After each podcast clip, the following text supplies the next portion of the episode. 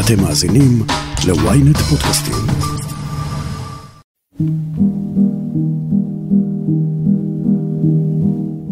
בשנת 1997 העיתונאי רונן ברגמן פגש במקרה את צחי כהנא, סגן אלוף במילואים במצ"ח, המשטרה הצבאית החוקרת. השניים מתחילים לדבר. ואז כהנא מספר על אבן שיושבת לו על הלב כבר 14 שנה. אבן צור. כהנא אומר לי, שמע, אני הייתי יושב ראש או מפקד צוות החקירה שהוקם כדי לחקור את אסון צור השני. זה שהיה שנה אחר כך, שלגביו לא היה כבר ויכוח שמדובר על מחבל מתאבד, כי כולם ראו את המחבל המתאבד שנכנס בבניין. אני, אומר לי כהנא, לא ראיתי את מסמכי החקירה הראשונה, רק קיבלתי את הסוף. הפצ"ר החליט שמדובר על תקלה בבלונים. השיחה הזאת שלחה את ברגמן לסדרת תחקירים על קריסת בניין הממשל בצור ב-1982. תחקירים שהביאו בחודש האחרון להודעה על הקמת ועדה לבדיקה מחודשת של נסיבות אסון צור הראשון. אבל בכל זאת אמרתי, אני רוצה לראות, והיה קצת קשה להוציא את המסמכים כי הם היו מאוד מסווגים, אבל בסוף קיבלתי אותם. ואני רואה, בסומרות שערותיי, משחזר כהנא את מה שקרה כשהוא בדק את העניין ב-83, הוא אומר, אני מתברר לי שזה הכל טיוח. האם, יחד עם 91 נספים, גם האמת על הסיבות לפיצוץ נקברה מתחת להריסות? אני ישי שנרב, וזאת הכותרת.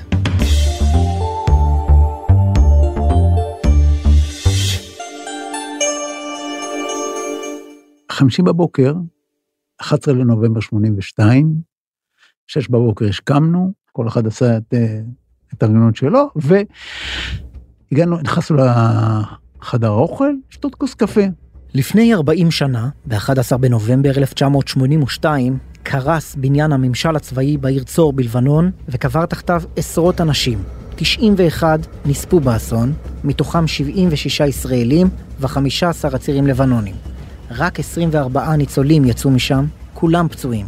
אחד מהם היה דובי אייכנוולד, היום מנכ"ל ידיעות ספרים. עם הפינג'אן המהביל, כשהעדים עוד עולים, בחוץ גשם זלעפות, ותוך כדי המזיגה, פיצוץ אימתני, ממש. והתמונה האחרת שזכורה לי, שאני פשוט קבור.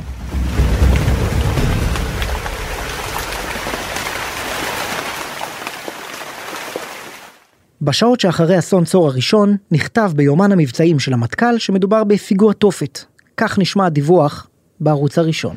כבר חלפו 12 שעות מאז הפיגוע, ומתנהל כאן מרוץ קשה נגד הזמן.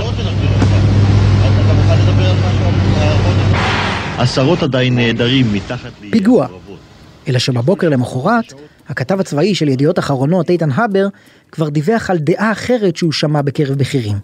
פיצוץ בלוני גז הוא שגרם לאסון. צה"ל כולו והשב"כ, מערכת הביטחון, הרמטכ"ל, ראש השב"כ, שר הביטחון, כולם מאוד מאוד רוצים להאמין שבתוך האווירה הקשה ממילא, בתוך התחושה של לבנון זאת הרפתקה שהולכת להיגמר רע, שכבר מתנהלת רע, בתוך זה שכבר כוחות זרים מתחילים לזנב בצה"ל ולגרום לו אבדות, רק שלא יתברר שהאסון הבלתי נתפס הזה נגרם מכוח עוין שאף אחד לא יודע איך להתמודד איתו. סגן ראש השב"כ דאז, נחמן טל, כתב לימים אוטוביוגרפיה שחלקים ממנה נגנזו.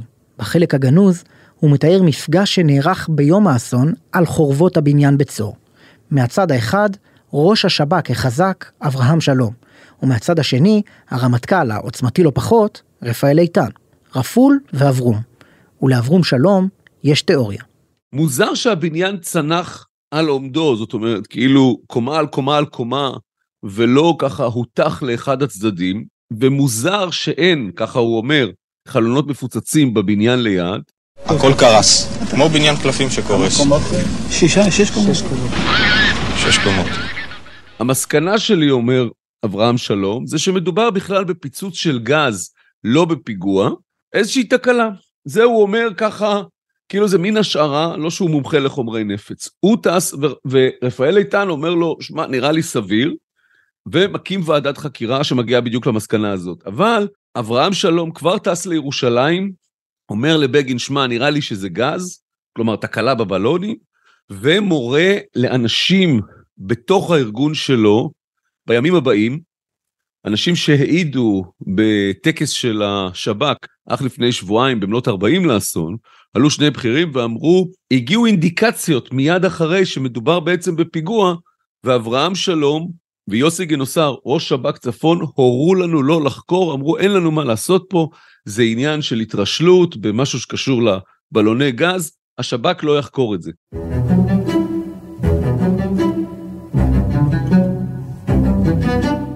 ראש השב"כ דאז, אברום שלום, נאלץ לפרוש מתפקידו ארבע שנים אחר כך בגלל מעורבותו בפרשת קו 300. אז אנשי שב"כ שיקרו לוועדת החקירה וניסו להפיל את דרג המחבלים העצורים על תת-אלוף איציק מרדכי. מי שנתן את ההוראה לשקר היה יוסי גנוסר. פרשת אסון צור היא החזרה הגנרלית לפרשת קו 300. את מי ממנים להיות יושב ראש ועדת החקירה שתחקור את אה, פרשת אסון צור? את האלוף מאיר זורע, זארו, מי שנחשב אה, למפקד יחידת הנוקמים בנאצים בבריגדה הבריטית בסוף מלחמת העולם השנייה, ואחר כך התגייס אה, לפלמ"ח, אחר כך התגייס לצה"ל, והיה באמת אה, חייל וקצין גיבור, אבל גם כנראה קיבוצניק תמים, וכפי שאברהם שלום, יוסי גינוסר ואחרים מצליחים לסדר אותו בפרשת אסון צור, אברהם שלום ממליץ למנות אותו להיות ראש ועדת החקירה, זאת לפני שהיה ברור ששלום בעצמו חלק מהקונספירציה, להיות יושב ראש ועדת החקירה שתחקור את קו 300, ובקו 300 הם עוד פעם עובדים עליו. אותם אנשים, זה פשוט לא יאומן, אותם אנשים מוליכים בכחש את אותו אלוף זורע בשתי ועדות, שנתיים אחת אחרי השנייה. גם אחד מניצולי אסון צור, מי שהיה מפקד המשטרה הצבאית במקום, דובי אייכנוולד, מספר שהאלוף זורע והוועדה שלו התעלמו מהעדויות. זה הוא עלם בתהום הנשייה, זה היה תוך שלושה ימים, ארבעה ימים, זורע, זה ועדת, אה, זה ועדת זורע, התעלמו מכל העובדות. אם שמעתם את רונן ברגמן, אני, תשמע, כל הקרדיט מגיע לרונן, זה, זה, הוא עשה עבודה מדהימה. שהיא נסמכת כולם על, אני גם אחרי זה, אחריו, follow him, מה שנקרא, הלכתי והסתכלתי וקראתי וראיתי את העדויות. וואו, איך אתם מתעלמים מזה? היו מסמכים, היו עדויות, היו ראיות, שמדובר בכלל על פיגוע, ושצה"ל והשב"כ עשו את הכל כדי לטייח את זה. למה לטייח את זה? כי אם זה היה פיגוע ולא תקלה שאיזה רס"ר חיבר לא נכון בלוני גז, רס"ר שממילא נהרג, אז אם זה היה פיגוע, אז צה"ל נכשל כישלון עמוק ואיום בהגנה פיזית על הבניין, והשב"כ נכשל כישלון היום בסיכול הטרור, שזאת הסיבה שמלכתחילה בגללה הוא נכנס ללבנון. ועוד מתברר שהיו התראות על זה שרוצים לפוצץ את בניין הממשל הצבאי בצור. הייתה אישה אחת שהשב"כ באיזשהו מבצע הרג את בנה שהיה מחבל בכיר, כמה שבועות קודם, שעמדה לפני הבניין יום-יום, ככה לפי העדויות, אישה בשחורים ואמרה, אנחנו ננקום בכם, על הבניין בצור, אנחנו נהרוג אתכם, אנחנו נפוצץ אתכם. הדבר המדהים הוא שהחל מ-85, שזאת השנה שחיזבאללה מתחיל לקחת אחריות על הפעולות שלו, גם יודעים מי עשה את זה.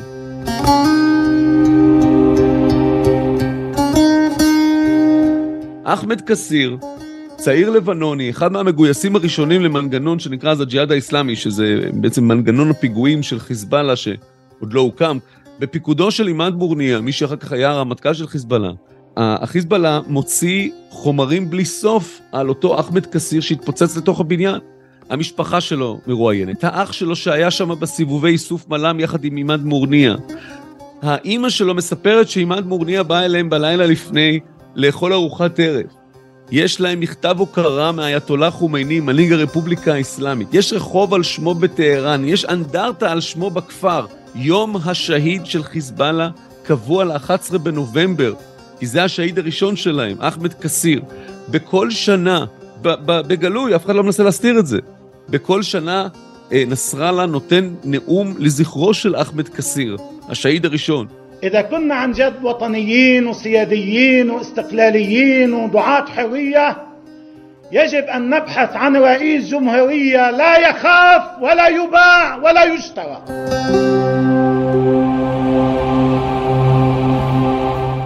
את רוב הראיות האלה אסף כבר בזמן אמת חוקר במשטרה הצבאית בשם ליאון בכר. הוא אפילו הלך למדעני רפאל ושחזר איתם את הפיצוץ כדי להוכיח שייתכן וחומר נפץ הוא זה שגרם לקריסת הבניין. אבל בעקבות לחץ מהצבא, בחר מסיים את הדוח שלו בנימה של ספק תאונה, ספק פיגוע. והדוח נטמן בכספת.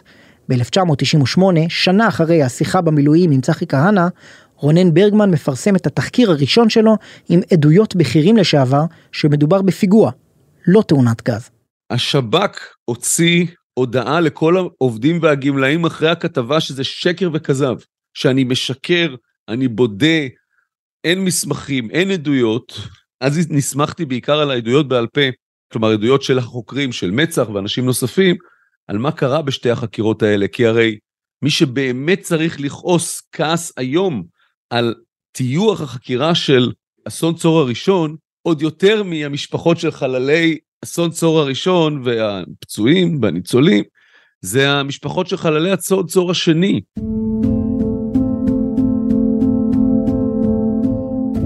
בידיעות אחרונות, שבוע שעבר, איתי אלנאי ואני פרסמנו בפעם הראשונה את דוח מצ"ח על אסון צור השני, והדוח הזה, שלא פורסם עד היום כי הסתירו אותו בגלל השורה התחתונה שלו, כי הוא אומר, אם היו קובעים על אסון צור הראשון, שזה היה מחבל מתאבד שנוסע במכונית ומתפוצץ לתוך הבניין, אפשר היה למנוע את אסון צור השני, כי אז הייתה מודעות לזה בכלל, לא רק את אסון צור השני. האסון צור הראשון מתרחש בנובמבר 82. באפריל 83, עימאד בורניה מבצע את פיגוע ההתאבדות השני מחוץ לאיראן בעת החדשה, כשהוא מפוצץ את שגרירות ארצות הברית בביירות. Good morning, I'm Edwin Newman, NBC News. A car loaded with bombs exploded this morning outside the United States Embassy in Beirut, Lebanon. At the moment, it appears that between 25 and 30 people were killed and about 36 injured. Among the dead, so we are told, are six United States. באוקטובר 83 יש עוד שני פיגועי התאבדות, אחד במטה הנחתים הצרפתים ואחד במטה הנחתים האמריקאי, 300 וחמישה הרוגים עם שני מפגעים בשתי מכוניות נפרדות. את כל זה, לו הייתה מודעות שהדבר הזה זה בכלל דאפה, שזה מודוס אופרנדי שהיריב משתמש בו, אפשר היה למנוע, לו היו מוציאים את האמת שידעו אותה. סיפר לי הרופא שהיה בבסיס בצור 2, שהיו בטנדות, שמו כבר בטנדות אחרי שהיה פיגוע אצל בביירות, אצל הנחתים, אבל אף אחד לא הבין בכלל, בטנדות היו זרוקות. לא שחסמו חס וחלילה את, ה, את השער שהמשאית לא תיכנס, הן היו זרוקות. לא הייתה שום תובנה שזה פיגוע נר, ויכלנו לחסוך את זה. וצחי כהנא אומר לי, תשמע רונן, ברגע שאני ראיתי את זה, ולמצ"ח יש uh, משפחות שכולות, אומר, אני יותר לא יכולתי ללכת להגיד להם, לנחם אותם ביום האסון. אני לא יכולתי שלא להגיד את האמת. צה"ל אסר עליי להגיד את האמת, ניסיתי להוציא את זה החוצה בצורה מסודרת, וחסמו אותי. וצה"ל והשב"כ איימו עליי. וגם הדברים האלה, כשאני מצטט בשמו של צחי כהנא, הסיבה היחידה שאני יכול, המצערת שאני יכול לצטט אותם, זה שהוא נפטר והוא אמר לי שאחרי מותי אני יכול לפרסם את הדברים האלה בשמו. הוא אמר לי אז, ב-97 בשיחה שלנו, אני לא יכול לישון בלילה בגלל זה, אני מבין איזה טיוח הרי גורל הם אה, ביצעו פה.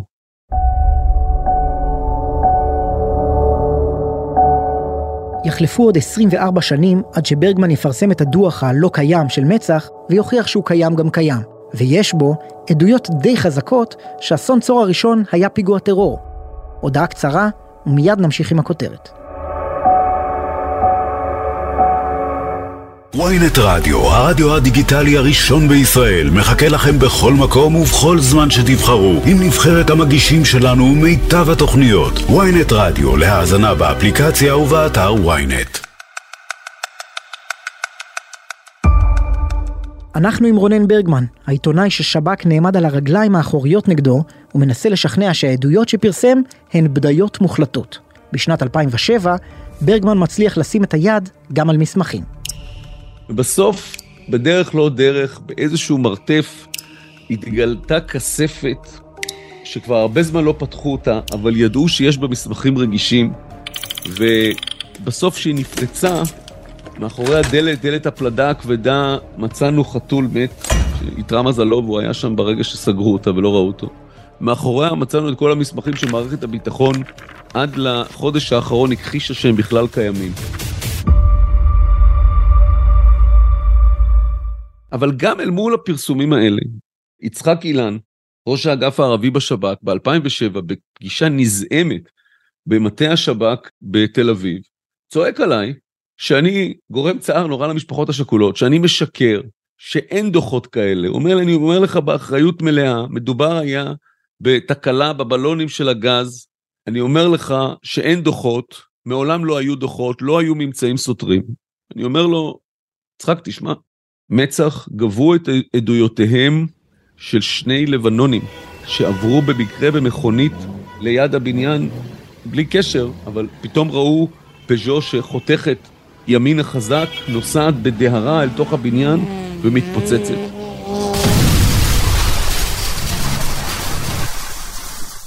הם נכוו מלשון האש, נכוו בפנים שלהם מלשון האש הענקית שיצאה מתוך הבניין בגלל הפיצוץ, ולקחו את עצמם, אשפזו את עצמם בבית החולים בצור.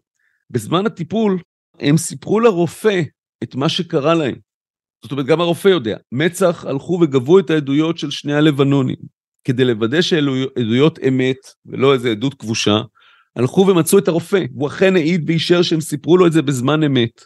לא הסתפקו בזה, אלא לקחו את השלושה לחקירה בשב"כ, כדי שגם השב"כ יבחן את האותנטיות שבעדות הזאת, וגם השב"כ הגיעו למסקנה שמדובר בעדות אמת. למרות זאת השב"כ טען שמעולם לא ידע את הדברים האלה. בתוך ההריסות נמצאו שרידים ומנוע של מכונית פז'ו, שאי אפשר לשייך אותה למכוניות בבניין, ובקומה השנייה, גופה של אדם בגיל 25-30, שזה בדיוק הגיל שהלבנונים העידו, שהיה איש, ישב בתוך המכונית שהתפוצצה, שלא היה שייך לאף אחד מהקורבנות המזוהים, לא הלבנונים ולא הישראלים. ולמרות כל זה, יצחק אילן, שהיה אחר כך סגן ראש השב"כ, באמת חוקר מהולל, אדם מלא זכויות, אבל פה שגה שגיאה גדולה, מסתכל עליו ואומר לי, הכל שקר. אותו נחמן טל, סגן ראש השב"כ לשעבר, מתחיל לחקור בעצמו את הפרשה בארכיון השירות בצפון תל אביב, כפנסיונר. בשלב מסוים הוא מגלה שסגן ראש השב"כ דאז, יצחק אילן, מציץ מאחורי גבו ומפקח על המסקנות. זה נגמר באירוע ביזארי שניתן לכנות אותו ליל המיקרופונים של שב"כ. נחמן כותב בסיכום אותו דוח פנימי סודי של השב"כ, מין ניסוח קצת פתלתל כזה, לא ניתן להגיע למסקנה חדה אם זה זה או זה, אבל כשהוא עולה על הבמה בנובמבר 2014, ביום השנה, מול המשפחות השכולות של השב"כ, הוא אומר, אני בטוח במאה אחוז שזה פיגוע. ויורם כהן, ראש השב"כ, לוקח את המיקרופון ואומר דבר שמבינים ממנו, שהוא אומר, תתעלמו לחלוטין מהמסקנות של נחמן. אנחנו לא זכותנו להגיע למסקנות אחרות, וזו דעתו, וזהו. כוחות גדולים מאוד עבדו להשתיק את הסיפור הזה, עד שבחודש האחרון פרסמו רונן ברגמן ואיתי אילנאי בידיעות אחרונות את דוח המשטרה הצבאית עצמו. גם דובי אייכנוולד שקרא את הדוח, שם לב שאפילו החוקר האמיץ ליאון בכר נאלץ להתכופף במסקנה הסופית. הוא היה בן אדם מאוד מאוד ישר וערכי, אבל צריך להבין מה זה נקרא הצבא של אז, שאתה, כשבא האלוף ונותן את הטון, גם ליאון כנראה למרות שהוא שם סייגים, הוא היחיד שהוא לפחות הביא את המנוע של הפז'ו, והביא את העדויות, ושם ובדק, ועשה את העבודה, ועדיין הלך למסקנה כי מישהו החליט. וזה היה נוח לכולם, ההחלטה הזאת. ואתה יודע מה, בדיעבד, אם אני יכול להגיד, באותו זמן זה היה נוח באמת. המדינה דיממה, זה היה אחרי אלי גבע, זה היה אחרי סבר ושתילה. זו הייתה תקופה מאוד מאוד קשה. ולהכניס עוד איזה משהו של פיגוע, שהשב"כ אשם, בסופו של דבר. אוקיי, השב"כ אשם אם, אם, אם זה מכונית תופת. אז אברום שלום לוקח את יוסי גינוסר, כמו שאיציק מרדכי אומר, ומתחמן את זורע, וסבבה, ותופרים את זה, והכול... אה, אבל זו הייתה מדינת ישראל אחרת קצת, במובן הזה. בשנים האחרונות, שני בכירי שב"כ לשעבר, נכנה אותם רייש ורייש, פועלים לקדם את פתיחתה המחודשת של החקירה. הם נדחו על ידי ראשי השירות הקודמים, אבל מצאו אוזן קשבת אצל ראש השב"כ הנוכחי, רונן בר. לפני שלושה שבועות הוא הודיע, יחד עם הצבא והמשטרה, על הקמת צוות שישתמש בטכנולוגיות חדישות ויקבע אם יש מקום לחקירה מחודשת. זה הוא כבר בונה מראש את היכולת לצאת מהעניין כשהוא אומר שזו בעצם ועדת בדיקה ראשונית לראות האם יש מספיק ראיות שעל פיהן אפשר יהיה להציע לפתוח מחדש את החקירה הרשמית, שהרי החקירה הרשמית השב"כ מעולם לא חקר את האירוע הזה. וועדת החקירה עשתה חקירה שאין לה אפילו ראייה, זה, זה הרי דבר מטורף, שאתה בודק, אתה קורא היום את ועדת החקירה של אה, אה, האלוף זר, זורע, אתה רואה שאין שם ראייה פורנזית אחת, זה הכל השערות, ובכל זאת עיניים להם ולא יראו ואוזניים להם לא ישמעו, כי הם לא רוצים לשמוע במשך כל כך הרבה שנים. רבע מאה, ואנחנו נלחמים בהם, ורק עכשיו, hopefully, הגענו לנקודה הנכונה. hopefully. דוקטור רונן ברגמן, ידיעות אחרונות, ניו יורק טיימס, תודה רבה, נמשיך לעקוב. תודה, תודה ישי. בשב"כ מסרו לנו תגובה. יודגש כי אין בהקמת הצוות בכדי להטיל דופי בבדיקות קודמות שבוצעו או בבדיקה שביצעה הוועדה, מוסרים בארגון. אסון צור הינו אירוע מצער וכואב בקנה מידה לאומי, וישנה חשיבות מוסרית במיצוי חקר האירוע. צה"ל, שב"כ ומשטרת ישראל משתתפים בצערן של המשפחות השכולות וימשיכו ללוותן.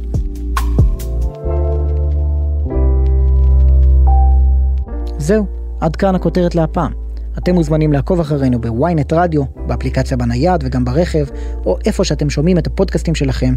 אם זה קורה באפל או בספוטיפיי, אתם מוזמנים גם לדרג אותנו, ולהאזין לחלק א' של הפרויקט בחזרה לאסון צור, שעלה אתמול. תודה גדולה לעורך הפודקאסטים רון טוביה, בצוות שרון קידון, יואב רבינוביץ', אלי שמעוני וגיא סלם. אני ישי שנרב, ניפגש בפעם הבאה.